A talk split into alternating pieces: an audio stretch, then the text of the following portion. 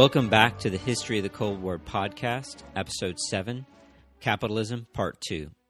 So, the last time we spoke, I outlined the first two phases of capitalism classical trade and merchant capitalism.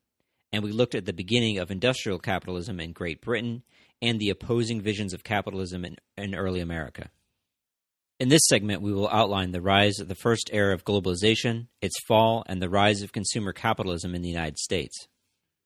As we saw in our last segment, the Southern Democrats and the Confederate States of America were defeated by the Northern Republicans, opening the way for the Republicans to dominate the reunited nation and push their economic agenda of modernization, industrialization, and banking. Government under Lincoln and the Republicans became champions of business, raising tariffs, creating a national currency, and underwriting railroad construction. Chief among these was the Trans Pacific Railroad that connected the East Coast with the West speeding up transport, travel, and communications.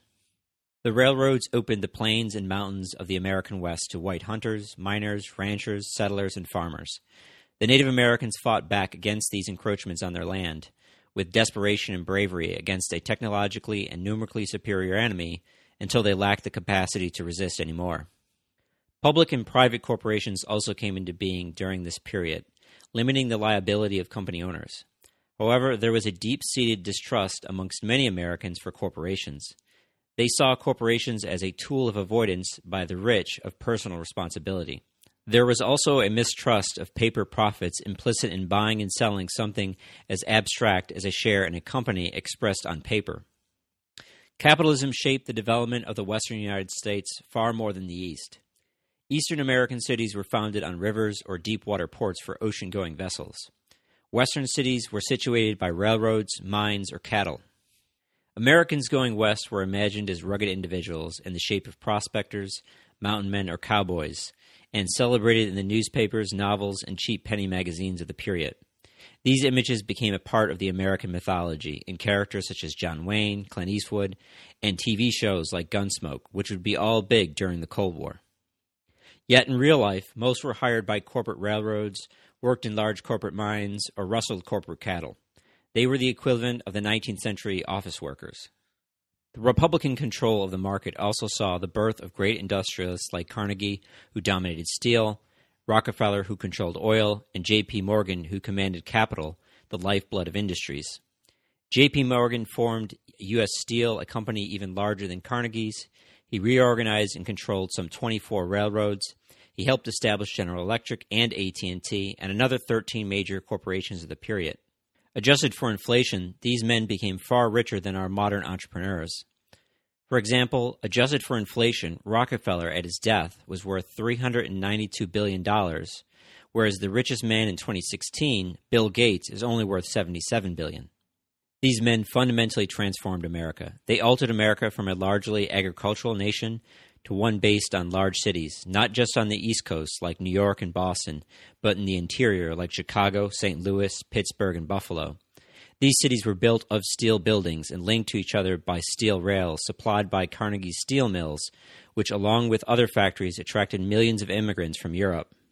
In all, 56 million European men, women, and children made the Atlantic crossing and what was the largest migration in history.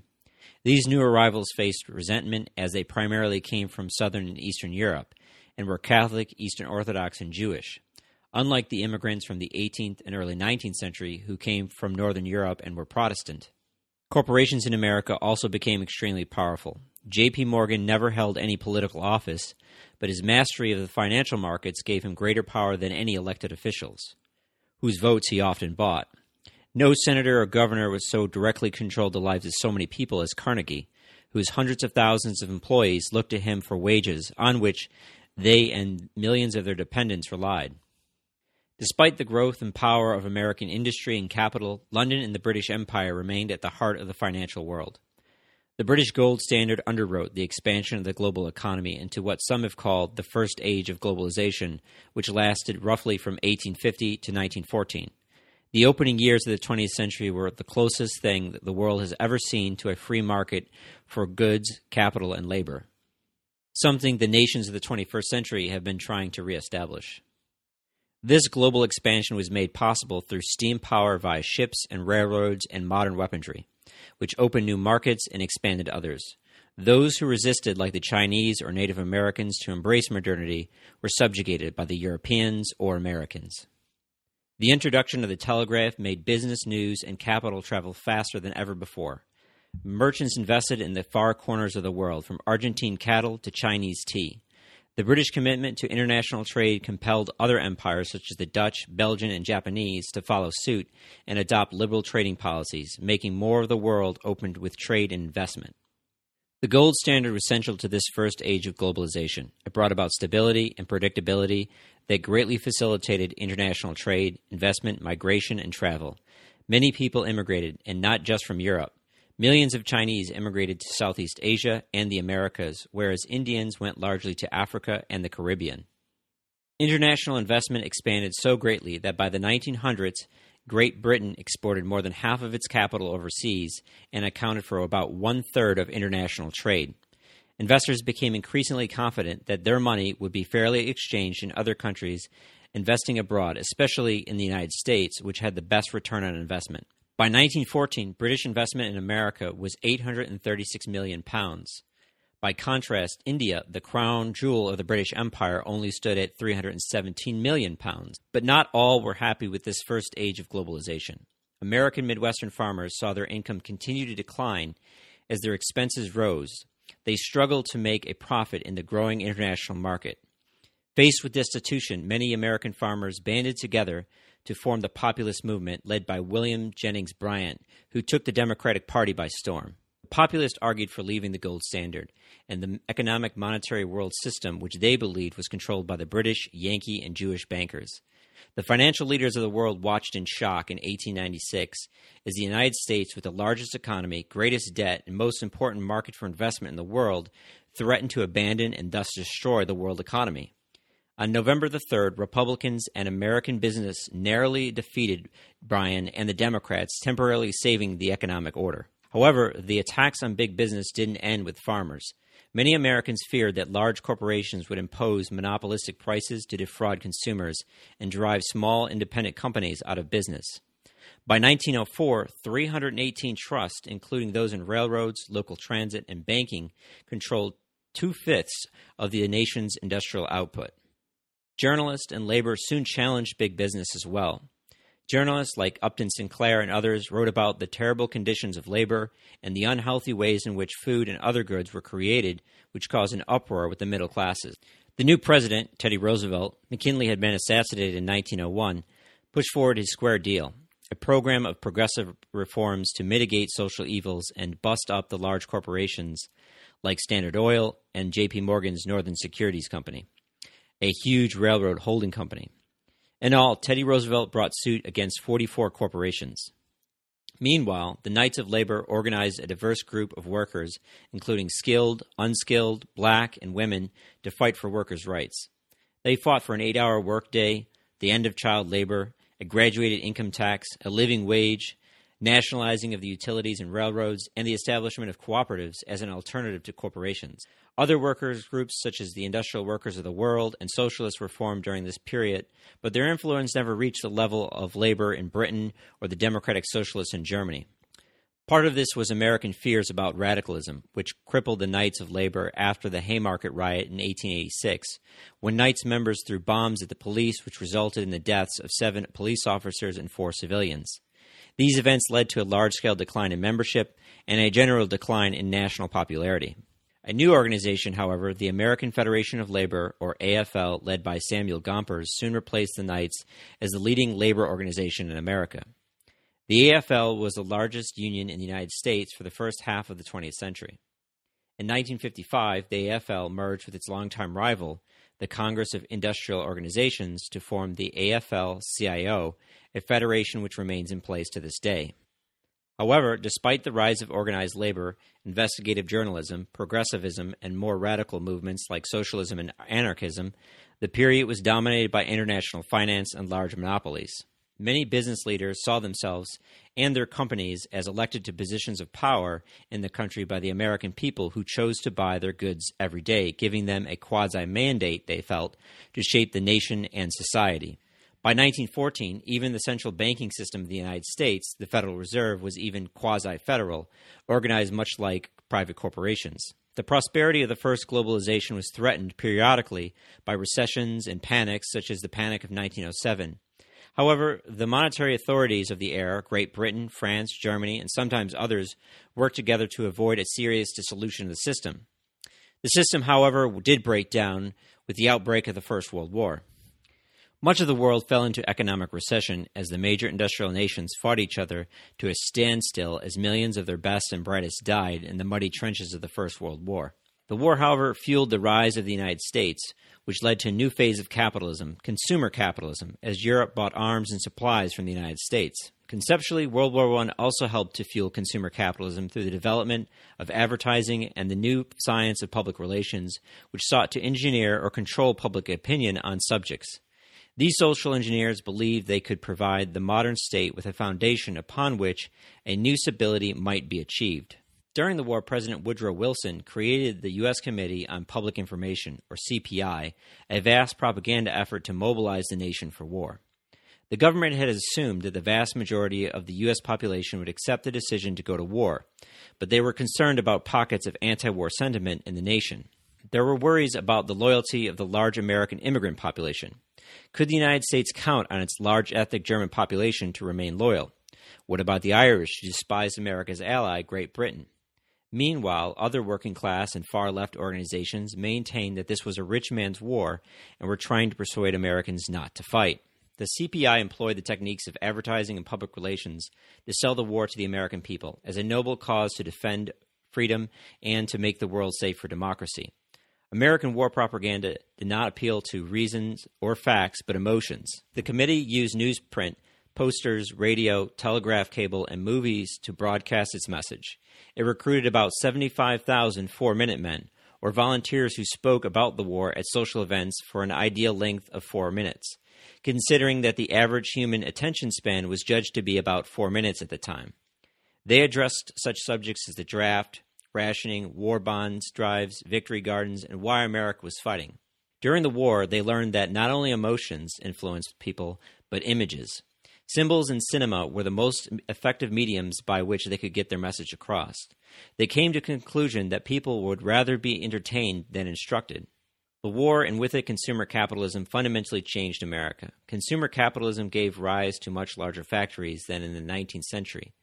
Consumer capitalism required assembly lines to mass produce goods like cars or radios, which made necessary larger facilities and workforces. As industry shifted towards larger factories, the power of unions grew. Larger plants were generally easier to unionize as it was harder to monitor and suppress larger workforces. Plus, they didn't have the personal ties between owners and workers that exist in smaller shops. However, many larger firms like GM welcomed unions. They ran large, complex organizations and they needed a dependable labor force. Unions made it easier for them to negotiate pay and working conditions versus dealing with thousands of individuals or small groups. Leading up to the age of consumerism, from the 1880s through 1918, the American middle class began to grow. Workers' wages had grown, and the new white collar workforce of accountants, clerks, salesmen, bankers, and lawyers had come into being. America began to shift from an economy based on heavy industries like tool making and railroads to one producing children's goods, entertainment items, popular fashions, and cars. Women also became a new and powerful force in the economy as more worked. Women also became an ever growing consumer class as they shopped for goods at the new department stores springing up across the country to offer new consumer goods under one roof. America lacked an aristocracy like in Europe. Its people, especially its white population, enjoyed a uniformity. Rather than seek distinction, many Americans enjoyed buying things their neighbors had. Americans felt comfortable in belonging to a middle class, which is still more or less true today. The biggest consumer product of the period was the automobile. Originally a plaything of the rich, Henry Ford had brought the automobile to the American middle class.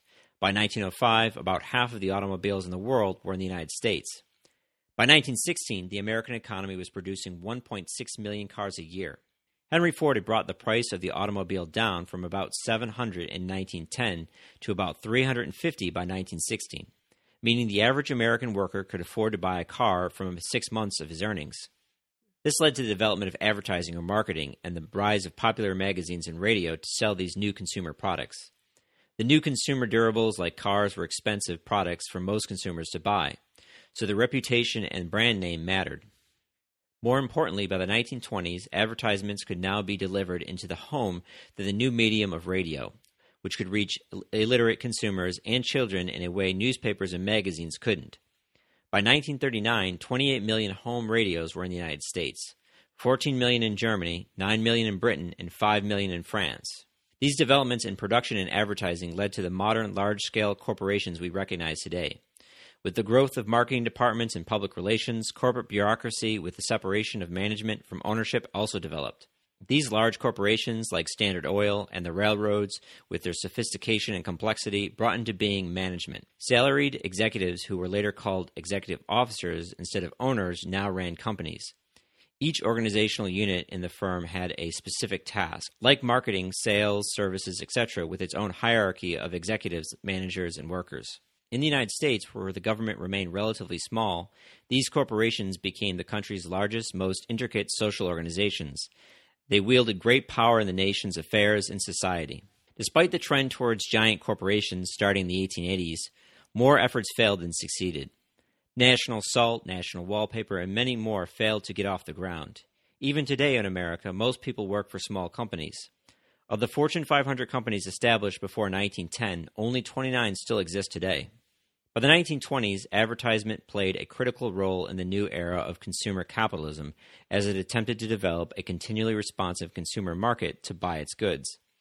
Business had to not just create products to sell in the market, but create the demand in consumers to buy these products, many of which were non essentials like makeup or soft drinks. Through advertisement, consumerism took on a new tone and importance which defined unity on the basis of common ethnicity, language, class, and common desires. Hence, the birth of the American material dream of owning a car, a home, and all of its trappings, such as a washing machine, refrigerator, etc. This was in contrast to previous values of self sufficiency, thrift, and community. Some also saw consumerism as the answer to communism and a fundamental process of Americanization of the immigrant population. Immigrants would become American through a process of abolishing their old culture and memories and rebuilt around a common language and aspirations for mass produced goods. Again, the so called American dream. Many American elites were shaken by the Russian Revolution of 1917. They believed that a new order had to be established and that this could be achieved through the, a combination of consumer ideology distributed through marketing and public relations. Advertising also began to create an interesting dichotomy in American capitalism. On the one hand, it pushed a vision of mass consumption and homogeneous American middle class values. Yet it also began to offer products that promised to give people greater individuality, extracting themselves from the masses. An example of this is from the 1920s.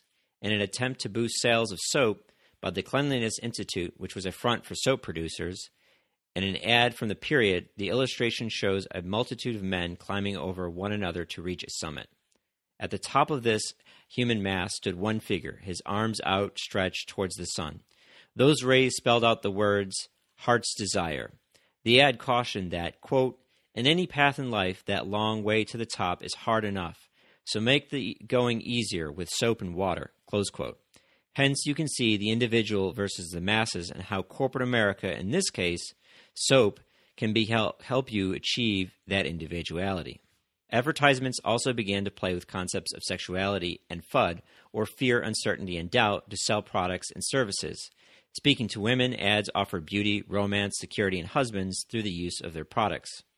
Ads continually presented a picture in which people could not trust one another, or in some cases, even themselves. While in contrast, corporations presented an alternative to failed communities, offering security and a future of prosperity built on paternal leadership, science, and technology. Despite the growth of the middle class and the progressive reforms of the early 20th century, wages remained too low and corporate desires for profit too high for most working class Americans to actively participate in the new consumer society. It was estimated that the average American required at least 2000 to 2400 annually to join the consumer class, but the average American received less than 2000. Even the widespread purchase of automobiles was through installment payments, savings, and was often done at the expense of clothing, food, or the mortgaging of family property where it existed. We often hear people bemoan the decline of family values and masculinity in America today, but these changes go back to at least 100 years with the rise of consumer capitalism. Women fought for and achieved the right to vote. They were a major force behind prohibition, and social norms were changed. As women took on new roles in society, women dressed differently, wearing short dresses and doing away with the corsets of the Victorian era. Divorce rates exploded by the 1920s. Divorce between 1870 to the mid 1920s had grown by 35% each decade and was more common to those living in urban areas versus rural settings. Before the Industrial Revolution, the family was critical. Despite its innate oppressiveness and hierarchy, the patriarchal family was not a vague ideology spread throughout society as, quote, tradition. It was a necessary form of social existence in the struggle for survival in a predominantly agricultural economy, which required hard labor in a society faced with chronic scarcity. For the average woman to not have a husband put her in a certain economic jeopardy with the danger of falling into prostitution to support oneself. Industrialization changed all this. Women could work in factories and make wages sometimes more than their husbands or fathers. By the late 19th century, many more professions opened to women in office buildings and department stores. The factory became the new basis of social organization, and the family of dependent workers was a relic of the past, devoid of economic necessity. A man could very easily leave his wife, and a wife could very easily leave her husband. Hence, the family was now only ma- maintained through emotional bonds. Moreover, the man alone in most situations could no longer economically support his family alone. The Bureau of Municipal Research of Philadelphia estimated that 25 to 30 dollars a week was necessary to maintain a family of a wife and three children, but 3 in 5 working men earn less than $25 a week.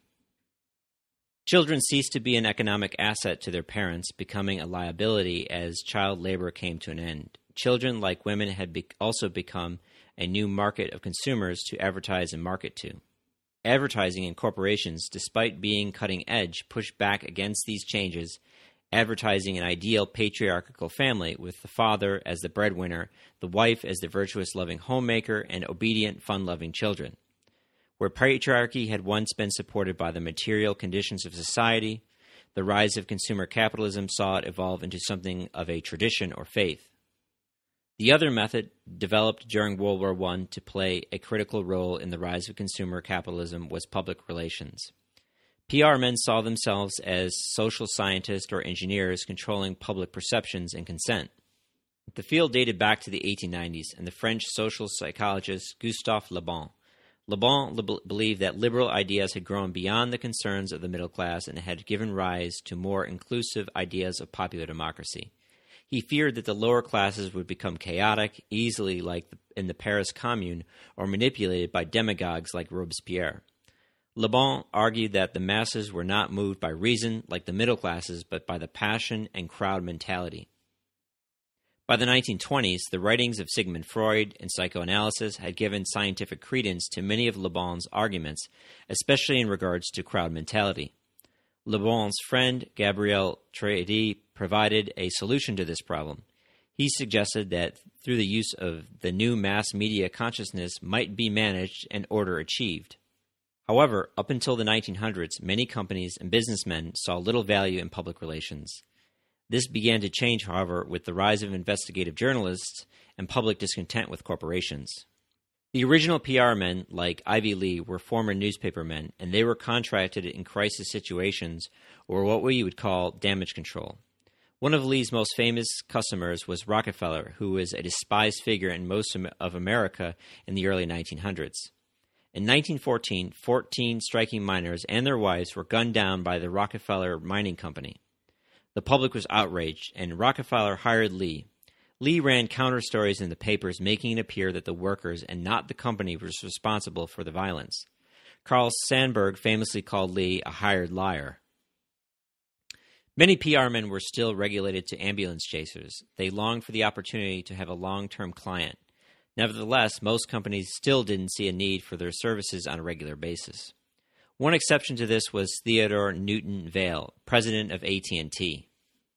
Vail saw public relations as a vital part of their corporate strategy, and he hired their own PR men to work full time for them alone.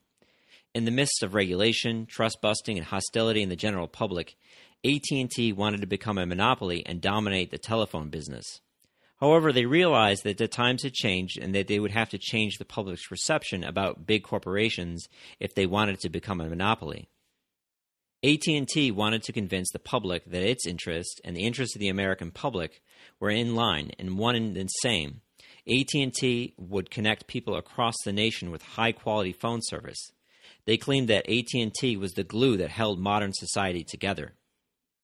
AT&T attempted to become more non-threatening and more quote user-friendly by having women operators as opposed to men.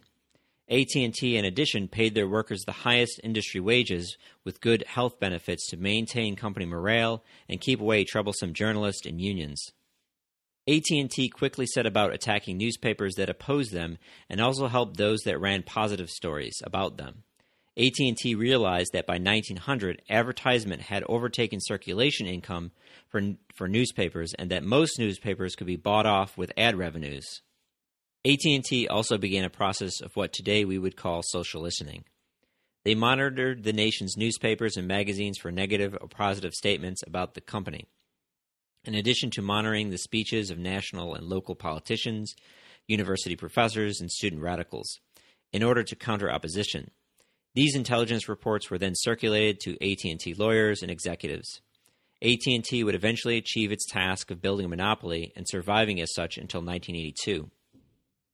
By the 1920s, many businesses seeing the success of companies like AT&T and the CPI during the war were interested in psychoanalysis and public relations and hired men like Edward Bernays and others who pioneered the field as companies grew ever more sophisticated.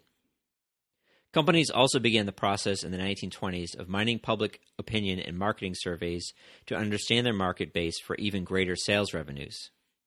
In summation, the 1920s were a great time for advocates of laissez faire capitalism and America's corporations as they felt secure in their influence and place in American society. However, all that changed with the Great Depression. The Great Depression, like no other episode before or since, posed such a crisis for capitalism that the very system seemed to be in its death throes. The Depression originated in the United States after a fall in stock prices that began around September 4, 1929 and became worldwide news with the stock market crash of October the 29th, 1929, known as Black Tuesday. Between 1929 and 1932, worldwide GDP fell by an estimated 15%. By comparison, worldwide GDP fell by less than 1% from 2008 to 2009 during the Great Recession. Some economies started to recover by the mid 1930s. However, in many countries, the negative effect of the Great Depression lasted until the beginning of World War II. The Great Depression had devastating effects in countries both rich and poor. Personal income, tax revenue, profits, and prices dropped, while international trade plummeted by more than 50%. Unemployment in the United States rose to 25%, or about 17 million people, and in some countries rose as high as 33%. Moreover, many of those who still had a job were either underemployed or they worked a part time position. Thousands of other people lived in tenement housing or looked for work as hobos riding the rails from city to city. The exact causes of the Great Depression are highly debated. However, many of the causes or contributing factors can be highlighted. Much of the consumer spending was, as we have pointed out, done on credit and installment buying. Debtors could not service their debts uh, when their incomes collapsed. Farmers had gone into debt and faced financial hardship as demand for foodstuffs declined after World War I. The banking system itself was overleveraged as they had lent out more money to buy stocks and real estate investments than they had to individual businesses, by 1928 to buy more machinery or hire more workers, which helped lead to a run on the banks and a collapse of the financial system by 1930. By 1932, 2,200 banks had failed in America. This led to large scale deflation, which helped lead to mass layoffs as companies tried to cut costs to stay competitive, which meant that less people had money to buy goods, which meant that more businesses cut people lower to lower costs or went out of business altogether. The Federal Reserve and the government failed to address the collapse of the financial sector and deflation because of the orthodox views of economics at the time although some called for the Fed to save the banks and inject funds into the economy. The generally accepted economic theory at the time believed that business was prone to cycles, upswings in production or new markets would lead to speculative excesses, which had to be cleared away by an inevitable downturn. Thus, the liquidation of bad loans and non profitable businesses was a good thing, and attempts to mitigate its effects would only prolong the depression and make it worse. President Hoover tried to soften the cycle by trying to work with businesses and having 140 million approved for public works, most notably the Hoover Dam. However, these efforts proved to be too little, too late in halting the Great Depression. During the first age of globalization, the world could manage economic shocks to the system from the cooperation of the great powers and the strength of the British Empire and its gold standard. But the First World War had economically weakened Europe and Great Britain. Europe had been devastated by the First World War as the conflict had caused some 38 million deaths, with another 20 million wounded, physically and mentally significantly affecting the European workforce, which was compounded by the debts of the European empires. With the failure of the American banking system, the United States could no longer loan funds to Germany to repay its reparations to France and Britain. Without those payments, Britain and France struggled to pay their debts to America, hence compounding a ruthless cycle of bankruptcies that swept up millions as they lost their savings, homes, jobs, and businesses. By 1932, Great Britain had suspended the pound's convertibility to gold, and only the United States and a bloc of Western European nations led by France maintained currencies backed by gold. But these nations faced stiff competition as Great Britain and Japan could sell their goods cheaper. This led to tariffs between the major powers of the world. World trade plummeted, and the international financial market virtually ceased to exist. By 1933, the world economy was, de- was dead in the water and the future of capitalism was in doubt. I want to thank you for listening to episode 7, part 2 Capitalism. Join us for episode 7, Capitalism, part 3, where we will continue to look at the economic and social system of capitalism. Feel free to comment and rate us on iTunes, and don't forget to follow us on Facebook at the History of the Cold War podcast and at Twitter at Cold War Podcast to find our latest news and Cold War content. We created a Facebook page as well, which should be easier to find when you search, so feel free to join the group and like the page. Also, before we end today, I want to encourage you to send us any ideas for episodes you might have. We want to continue to produce content you enjoy, so please feel free to send us your ideas. We have about 170 episodes planned at this point. We're trying to produce the series chronologically as much as possible, so if you do send us ideas, it may take us a while to make the episodes if it's a subject that deals with the later Cold War. And don't forget to feel free to email questions to the Cold War Podcast at gmail.com. Cold War Podcast, all one word.